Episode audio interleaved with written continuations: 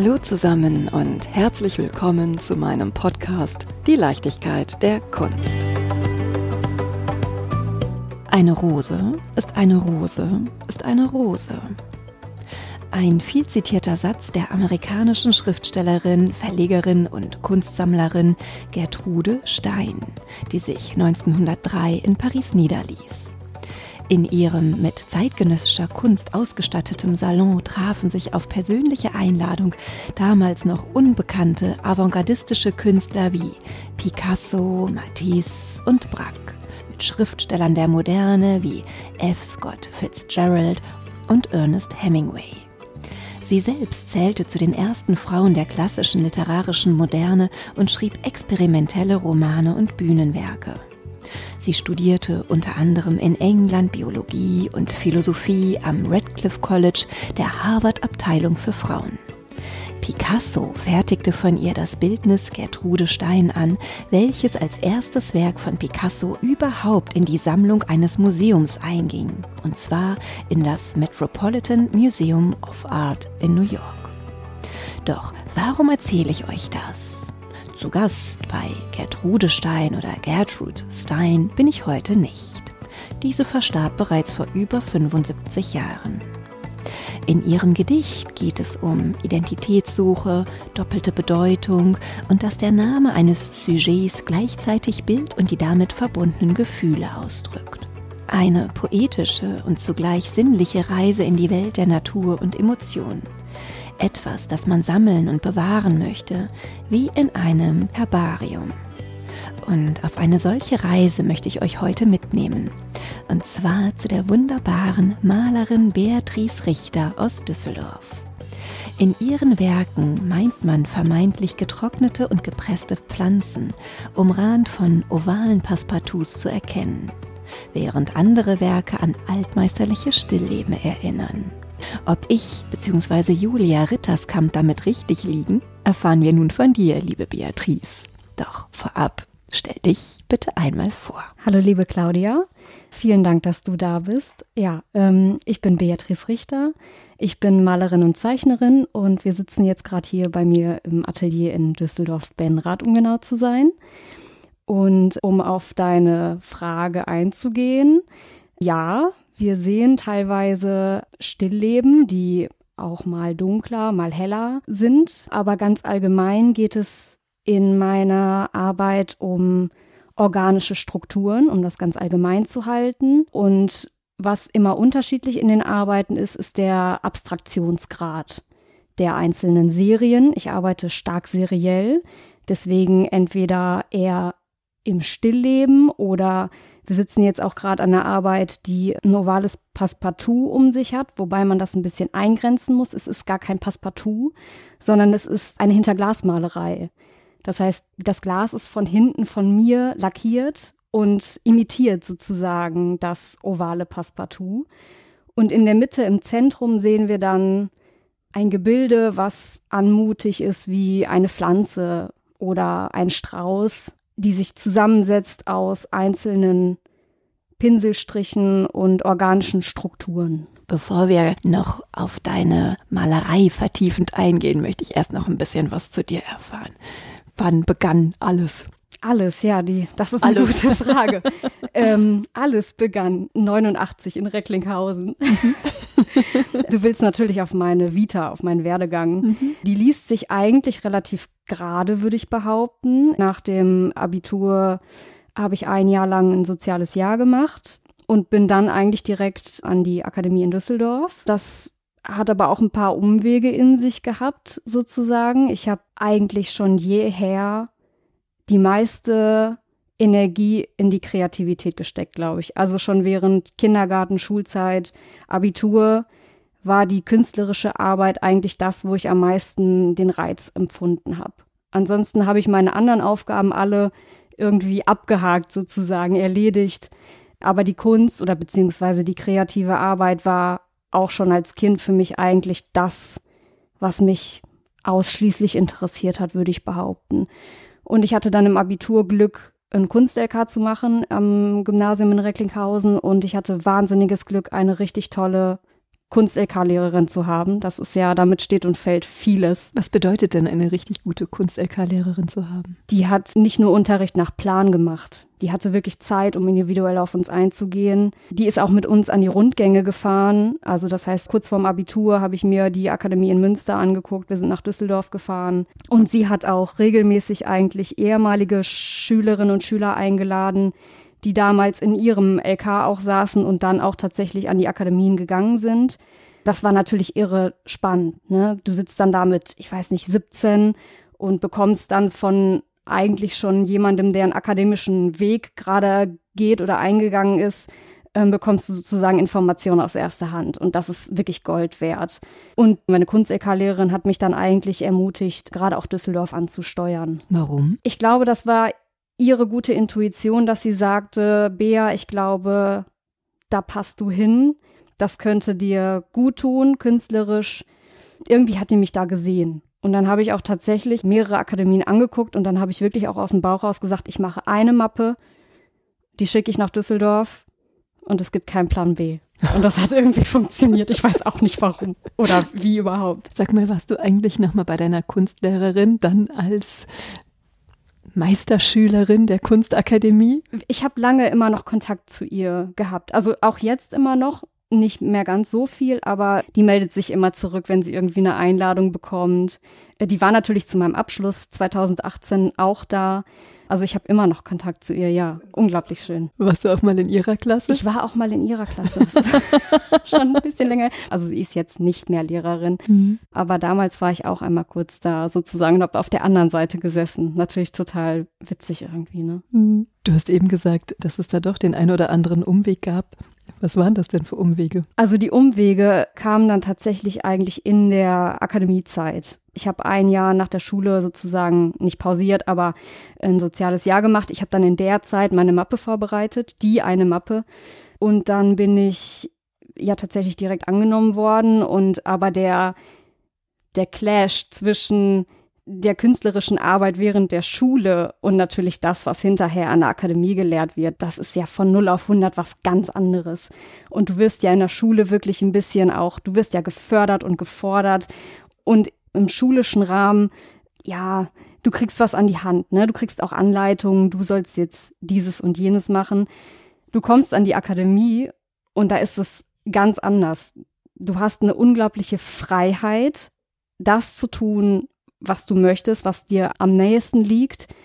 Und das ist, ich sag mal, wenn man vorher keine künstlerische Identität aufgebaut hat, ist das ein bisschen wie, ich springe ins Wasser und kann aber nicht schwimmen. Das hat mich schon wirklich herausgefordert in den ersten Jahren. Und ich brauchte auch wirklich ein paar Jahre, um mit dieser großen Freiheit erstmal umzugehen, um mich selber künstlerisch überhaupt zu finden. Ne? Also ich habe immer gerne kreativ gearbeitet, aber das ist ja was ganz anderes, wie du entwickelst eine eigene Handschrift. Und das ist ja das große Ziel einer künstlerischen Ausbildung. Ja, und ich sag mal, ich glaube, es hat so vier Jahre wirklich gedauert, bis ich so mein, mein Material gefunden habe, mit dem ich gut umgehen kann, was mich reizt. Und dann kommt natürlich peu à peu so auch der Inhalt irgendwie, ne? Also was macht mich aus? Was zeige ich in den Arbeiten am liebsten? Was drücke ich damit aus? Und so um 2014, 2015, da bin ich dann auch zu Herbert Brandl gegangen. Ich war vorher bei Martin Gostner, eigentlich vorher bei einem Bildhauer in der Klasse. Da hat das so richtig gekeimt, ne? In der Malerklasse dann den Diskurs zu haben, nicht nur mit Herbert selber, sondern auch mit meinen ganzen äh, Mitkommilitoninnen da hat sich das wirklich entwickelt. Und dann habe ich quasi nochmal vier Jahre wirklich an diesen Einzelheiten gefeilt sozusagen und dann 2018 meinen Abschluss gemacht. Herbert Brandl, ein österreichischer Neo-Expressionist. Ja, wirklich. Vielleicht kannst du ein paar Worte zu ihm sagen. Das war eine unglaublich spannende Zeit in der Klasse und da bin ich auch wirklich dankbar drüber. Der ist ein ganz, ganz lieber Mensch, fast eher ein bisschen ruhiger und das mochte ich immer so sehr. Der hat sich selber als künstlerische Person eigentlich eher zurückgenommen in den Kolloquien und im Gespräch selber. Es ging also wirklich, wenn er da war, um deine eigene Arbeit. Und ich hatte das Glück auch, ich glaube sogar zwei oder drei, ich weiß es nicht mehr so genau, Klassenreisen mit ihm zu machen. Das heißt, wir waren für eine Einzelausstellung von ihm in Lissabon so ganz wenigen Leuten aus der Klasse das war irre toll. Also die richtig großen Werke von ihm in so großen Industriehallen zu sehen in Lissabon und er hat uns auch die Stadt gezeigt. Er ist, glaube ich, oft schon da gewesen, auch beruflich. Das war wirklich ein tolles Erlebnis und davon gab es einige und dafür bin ich sehr dankbar. 2007 hatte er ja auch den österreichischen Pavillon der mhm. Biennale in Venedig bespielen dürfen. Worin hat er dich bestärkt? Oder was hast du mitgenommen? Mitgenommen habe ich wirklich von ihm das Selbstbewusstsein, das zu machen, was aus mir selber kommt und nicht auf Stimmen von links oder von rechts zu hören. Er hat immer gesagt, mach dein Ding, vertraue auf deinen Bauch und teste vor allem auch deine eigenen Grenzen. Also geh vom ganz kleinen Format ins ganz große Format, nicht um alles abzudecken, sondern um die eigenen Grenzen zu überwinden. Und das versuche ich eigentlich jeden Tag im Atelier, Grenzen auszutesten. Und er hat einen immer wirklich bestärkt. Er war immer ehrlich, aber sehr respektvoll dabei. Und das schätze ich auch sehr. Ein ehrliches, respektvolles Feedback. In den vier Jahren vorab in der Bildhauerklasse. Mhm. Wie hat dich das denn geprägt? Auch sehr, ganz anders. Also ich habe bei Martin Gostner angefangen vor allem auch, weil mir die Klasse gefallen hat. Also es ist ja, du bist ja in den ersten zwei Semestern an der Akademie sozusagen in keiner speziellen Klasse, sondern man startet sozusagen äh, mit den Menschen, die angenommen wurden in diesem Jahr. Und dann ist man erstmal mit den 60, 70, 80 Leuten sozusagen in einem anderen Gebäude, um da erstmal so ein bisschen anzukommen. Und dann sucht man sich im besten Falle die Klasse aus, die einem gefällt. Das ist natürlich nicht ganz so einfach. Mhm. Und die Gostner-Klasse hat mir einfach sehr gefallen, weil die alle sehr individuell waren, immer schon. Es ist auch bis heute eine, finde ich, eine unglaublich starke Klasse. Und obwohl ich da nicht so viele Malereien gesehen habe, hat mich das irgendwie von der Materialität her angesprochen. Ich habe ganz am Anfang auch viel mit Wachs auf Leinwand gearbeitet und er als Mensch, also Martin Gostner auch als Mensch, hat mich auch angesprochen. Der ist auch eher ruhiger und zurückhaltender. Also man sieht auch von ihm selber gar nicht so viele Arbeiten oder man findet nicht so viele Arbeiten, weil er das auch sehr bewusst zurückhält. Und mit ihm kannst du wirklich philosophisch sehr tiefe Gespräche führen, politisch auch ganz viel reden. Da fehlte dann natürlich so ein bisschen der Malereidiskurs. Deswegen waren wir eigentlich von Anfang an uns einig, dass ich dann irgendwann auch in eine Malereiklasse gehe. Aber ich bin bei den Wienern geblieben. Hast du persönliche Bezüge nach Österreich oder? Gar nicht. Einfach Zufall. Einfach Zufall. Wirklich purer Zufall, immer Bauchgefühl. Sag mal, und als Kind und Jugendliche, da stand die Malerei auch immer bei dir im Vordergrund? Oder das Pflanzenpressen? Das habe ich witzigerweise nie gemacht. Nein. Nein, das habe ich wirklich nie gemacht. Lässt das jetzt das Nachholen, ne? Vielleicht. Ich, ich weiß es nicht. Nee, das habe ich wirklich nie gemacht. Ich habe immer viel gemalt. Also, ja, so eine kleine Anekdote. Ich habe von meinem Opa väterlicherseits, den ich nie kennenlernen durfte, irgendwann einen Ölkoffer aus dem Keller gekramt. Mit seinen originalen Ölfarben noch. Und habe dann da im Kinderzimmer total naiv mit dem einfachsten Terpentin sozusagen losgelegt. Ja, vielleicht habe ich es dann vom, vom Opa noch. Der hat auch viel gemalt, auch viele Drucke, Lithografien habe ich vor kurzem noch von ihm gefunden. Der war künstlerisch sehr kreativ. Ansonsten ist jetzt aus meiner Familie sonst keiner diesen Weg gegangen. Wurdest du gefördert durch deine Familie? Ja, haben sie nicht geglaubt? Die haben mich immer unterstützt. Ja, da bin ich auch sehr dankbar drum. Also das, es gab immer ein Feedback, sowohl ein kritisches wie auch ein lobendes. Und die haben auch damals, als ich an der Akademie angenommen wurde, die haben sich irre gefreut.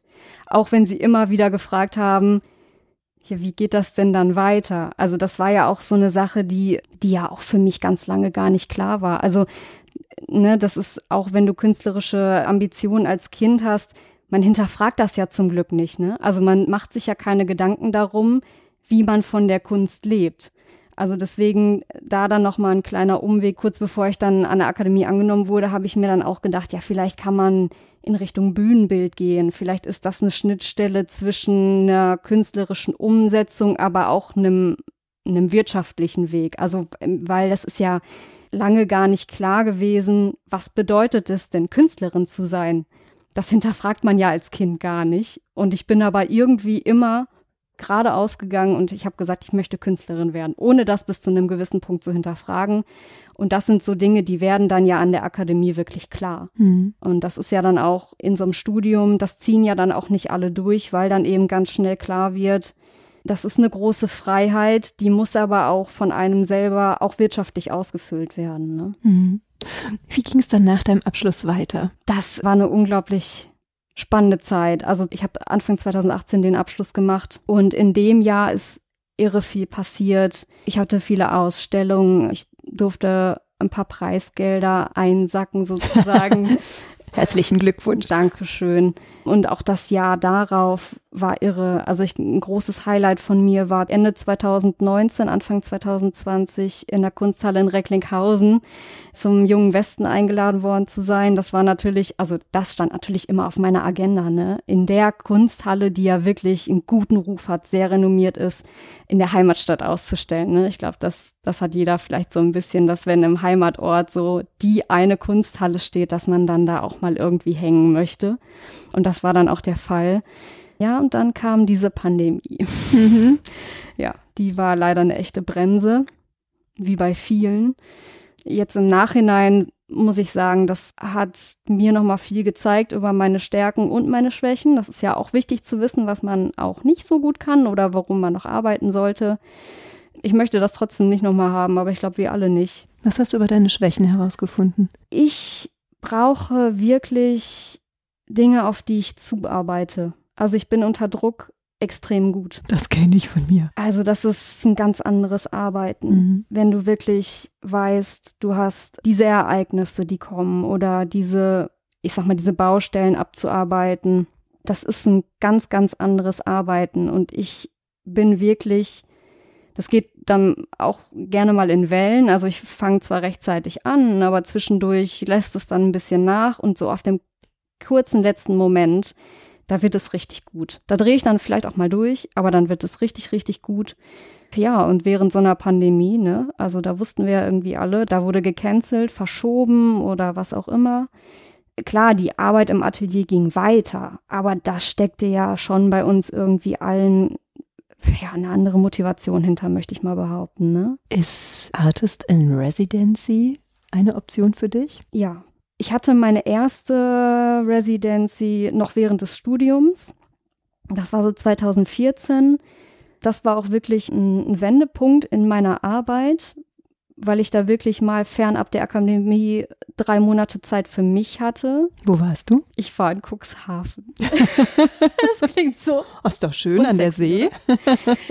ja, also ich glaube, der Ort, also beziehungsweise die Stadt, ist gar nicht so wichtig wenn das drumherum passt. Ne? Also wenn du ein, ein gutes, großes Atelier hast und wenn du vor allem Zeit und Ruhe hast. Also dieses Arbeiten, wo auch vielleicht mal dann so wirtschaftliche Dinge dahinter gar nicht so die Rolle spielen, ist für mich unglaublich unglaublich gut, bringt mich in meiner Arbeit total weiter. Habe ich jetzt gerade im Sommer gemerkt. Ich war vier Wochen in Geldern, auch so ähnlich wie Cuxhaven. Das ist so nix Wildes aber total gut, einfach mal eine gewisse Zeit aus dem eigenen Atelier raus zu sein, auch mal ein bisschen aus seiner eigenen Routine raus zu sein und wirklich für eine begrenzte Zeit an anderen Dingen vielleicht auch zu arbeiten. Ne? Also da habe ich in einem, in einem alten Wasserturm gearbeitet.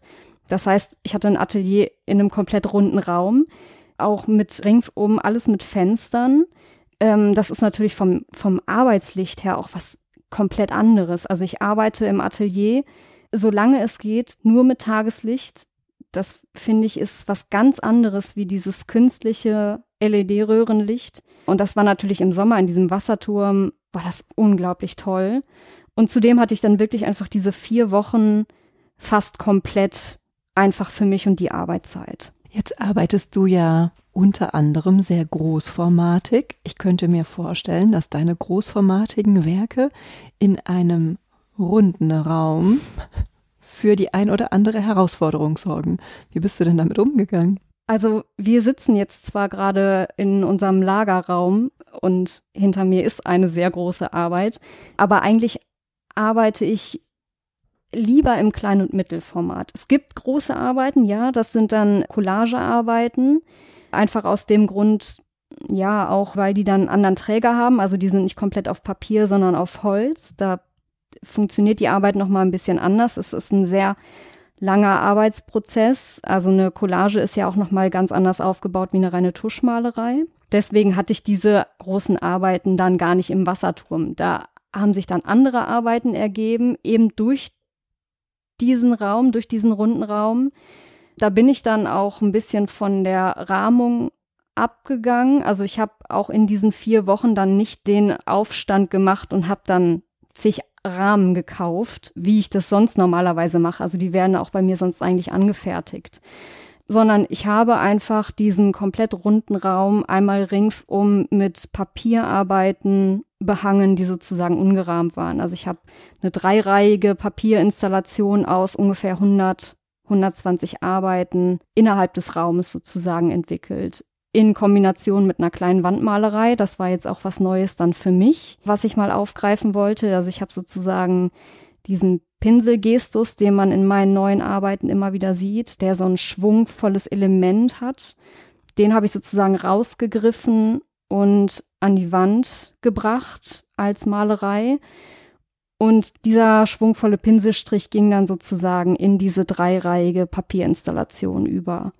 Also das war nochmal eine ganz andere Erfahrung, dann die Arbeit quasi an den Raum anzupassen und eben nicht diese große Arbeit in die Rundung zu hängen. Das hätte vielleicht auch gar nicht gepasst. Jetzt durfte ich ja schon einen Blick in dein Atelier werfen und habe gesehen, dass du durchaus auch in Postkartengröße ja. arbeitest, A5, genau. A6.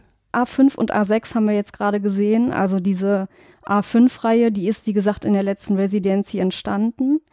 Und A6 habe ich jetzt gerade ganz neu angefangen. Da kommen wir wieder auf dieses Thema zurück, Grenzen austesten.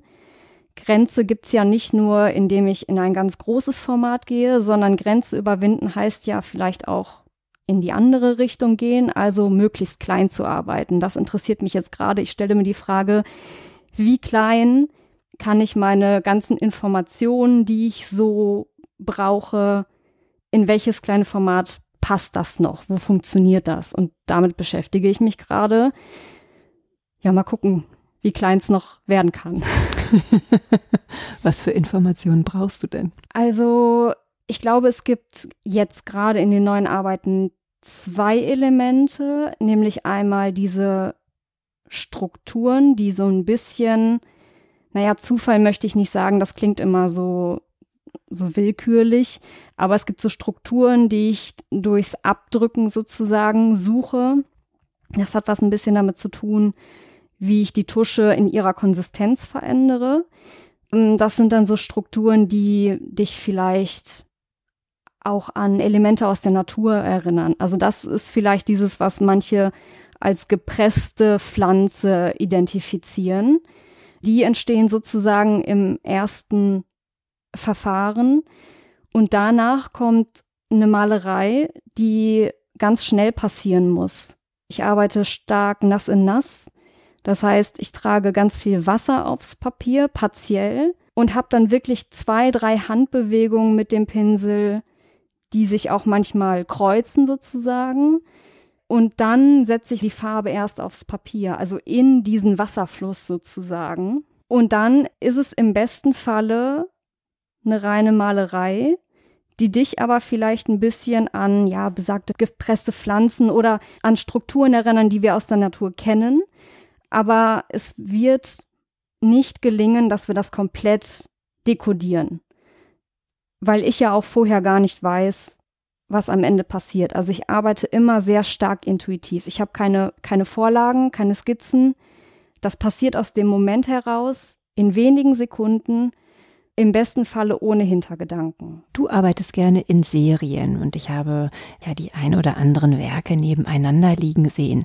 Sollen diese Werke bewusst so angeordnet sein und würdest du sie auch nur so weitergeben wollen? Das ist eine spannende Frage, die ich mir jetzt gerade auch aktuell stelle für meine kommende Ausstellung.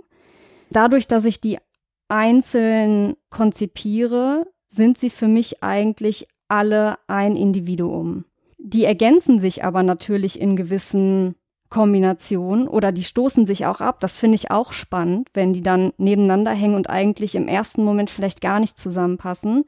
Deswegen, ich sehe die einzeln, suche dann sozusagen Kombinationen, die spannend sind. Aber ich werde sie jetzt auch, also ich werde sozusagen die Arbeiten aus der Residency teilweise mit in die nächste Ausstellung nehmen und werde sie allein aus dem Grund da schon neu kombinieren, weil ich ja auch gar nicht mehr weiß, wie ich sie in Geldern hatte.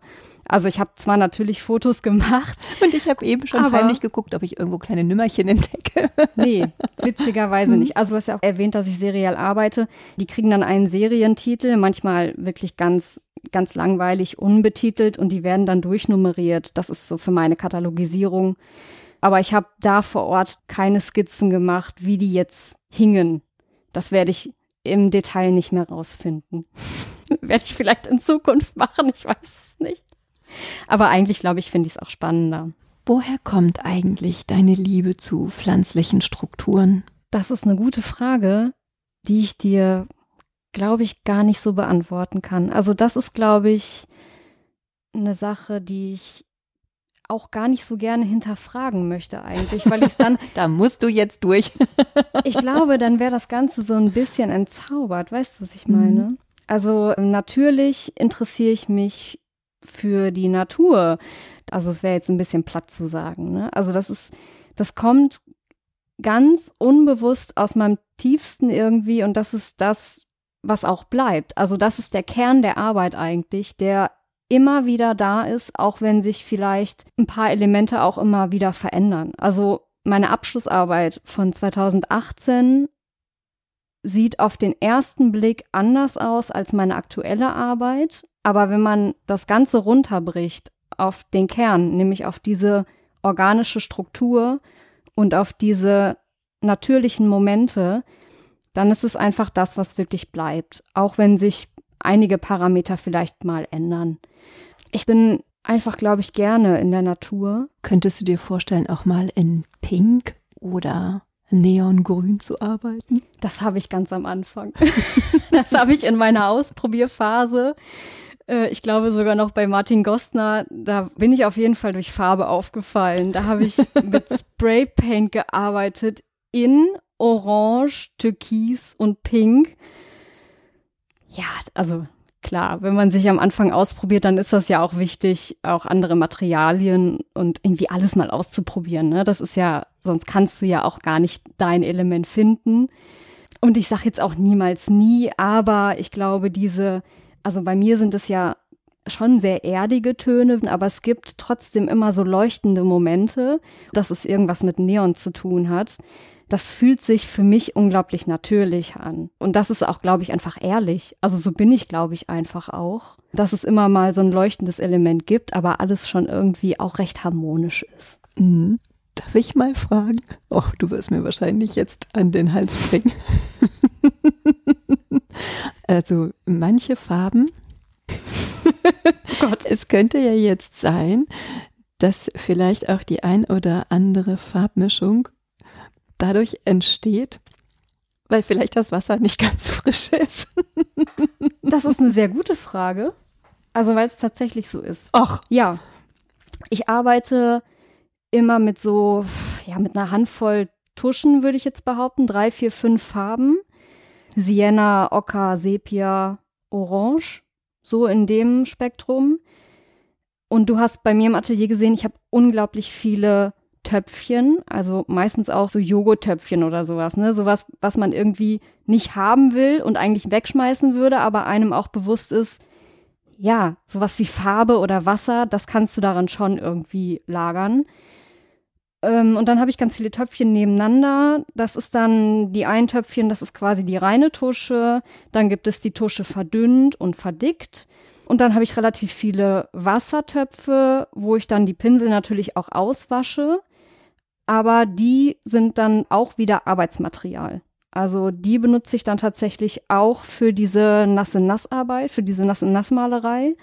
Und dadurch entstehen natürlich Farben, die ich nicht wieder reproduzieren werde, nicht in der Nuance. Und deswegen ist jede Arbeit so das Festhalten dieses einen Momentes. Also das ist es, glaube ich, ist die Arbeit sowieso, weil das so stark intuitiv ist und so unbewusst ist, dass die im zweiten Moment wieder ganz anders wird.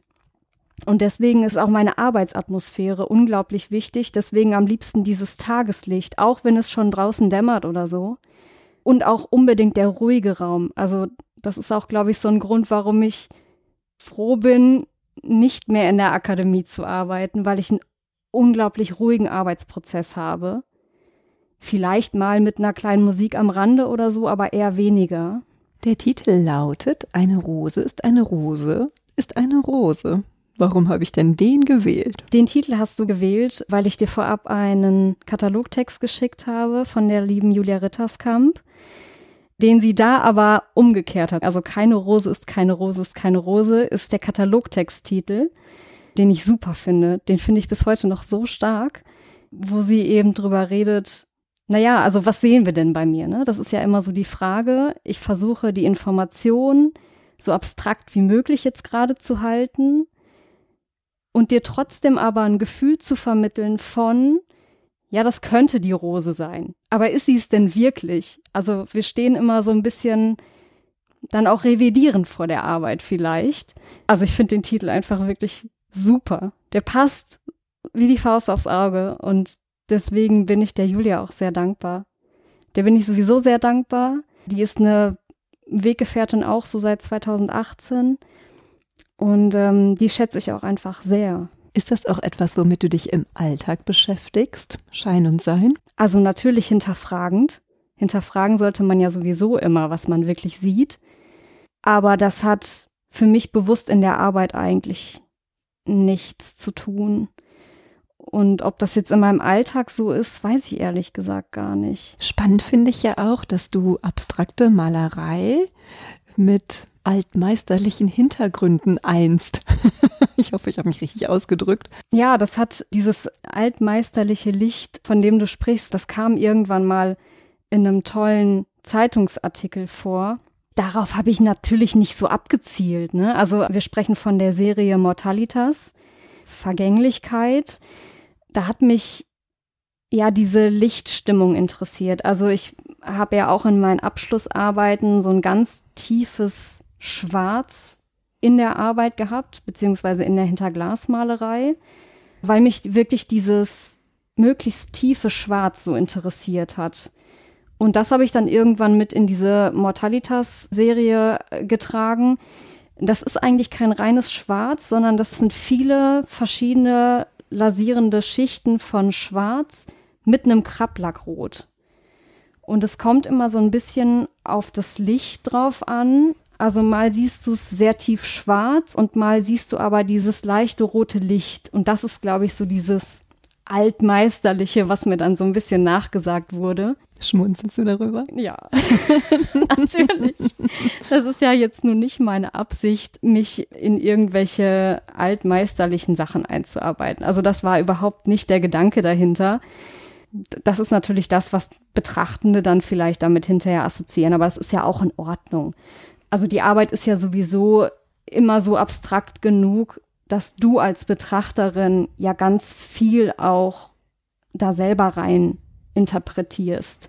Und das ist ja auch vollkommen in Ordnung. Ne? Also der Background des Betrachtenden ist ja auch immer wichtig und macht dann immer noch ganz viel.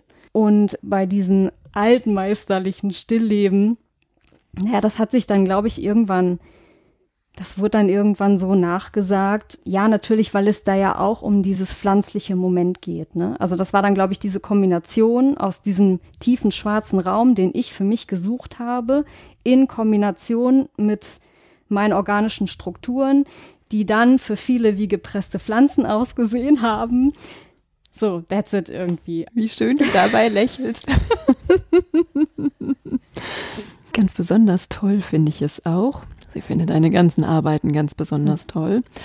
Du unterstützt mit einem deiner Werke einen Verein, den ich eben auch ganz besonders wichtig finde. Ich spreche von Desideria Care. Du beteiligst dich mit einem Werk an der Charity Kunstauktion von Michael Schmidt-Ott im Oktober 23. Welches Werk werden wir zu Gesicht bekommen und warum hast du dich für dieses Werk entschieden? Genau, also in die Auktion für Desideria Care e.V. geht eine Arbeit aus der Serie Herbarium. Das ist eine kleinere Tuschmalerei, die hier vor Ort ganz schön gerahmt wurde und die habe ich jetzt vor kurzem an den lieben Michael übergeben. Es ist ja auch ein guter Freund mittlerweile geworden, der meine Abschlussarbeit glaube ich, ganz gut fand und seitdem stehe ich auch wirklich in regelmäßigen Kontakt mit ihm. Und der hat mich damals schon zu einer Benefizauktion eingeladen für ein anderes Projekt.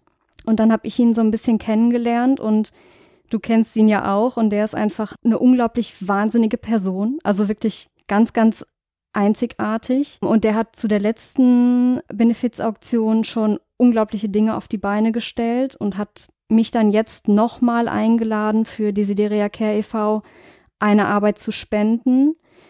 Da freue ich mich sehr drüber, denn ich denke, ich als Künstlerin kann vielleicht nicht immer für diese guten Projekte Geld spenden.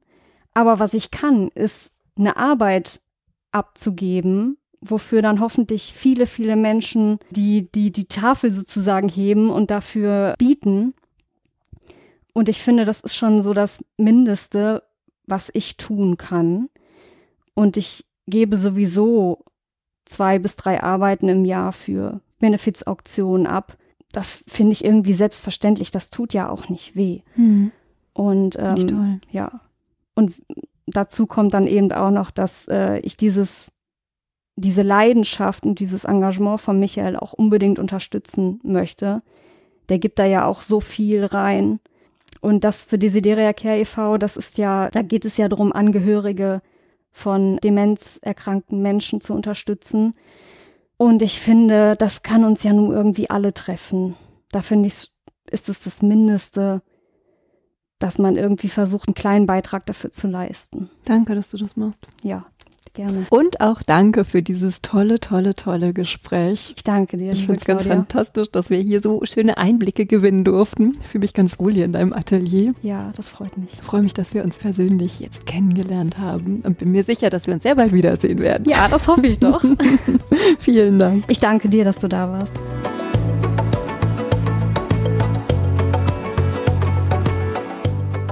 immer auf der Suche nach spannenden GesprächspartnerInnen, die euch und mir die Welt der Kunst entschlüsseln, reise ich quer durch Deutschland. Wenn du die Reisen von Die Leichtigkeit der Kunst unterstützen möchtest, dann freue ich mich sehr über deine Kulturpartnerschaft. Geht auch ganz einfach via paypal.me slash Leichtigkeit der Kunst oder mit einer goldenen, silbernen oder bronzenen Mitgliedschaft über steadyhq.com slash die Leichtigkeit der Kunst. Bedanken möchte ich mich von ganzem Herzen bei allen Hörenden, die bereits die ein oder andere Reise unterstützt haben. PS, ihr möchtet mehr über die Leichtigkeit der Kunst erfahren und mal einen Blick hinter die Kulisse werfen? Dann habe ich einen Tipp. Tragt euch in den Newsletter bei steadyhq.com slash die Leichtigkeit der Kunst ein. Ihr habt Fragen, Anregungen und Feedback? Dann schickt mir gerne eine E-Mail an claudia at die Leichtigkeit der Kunst.de.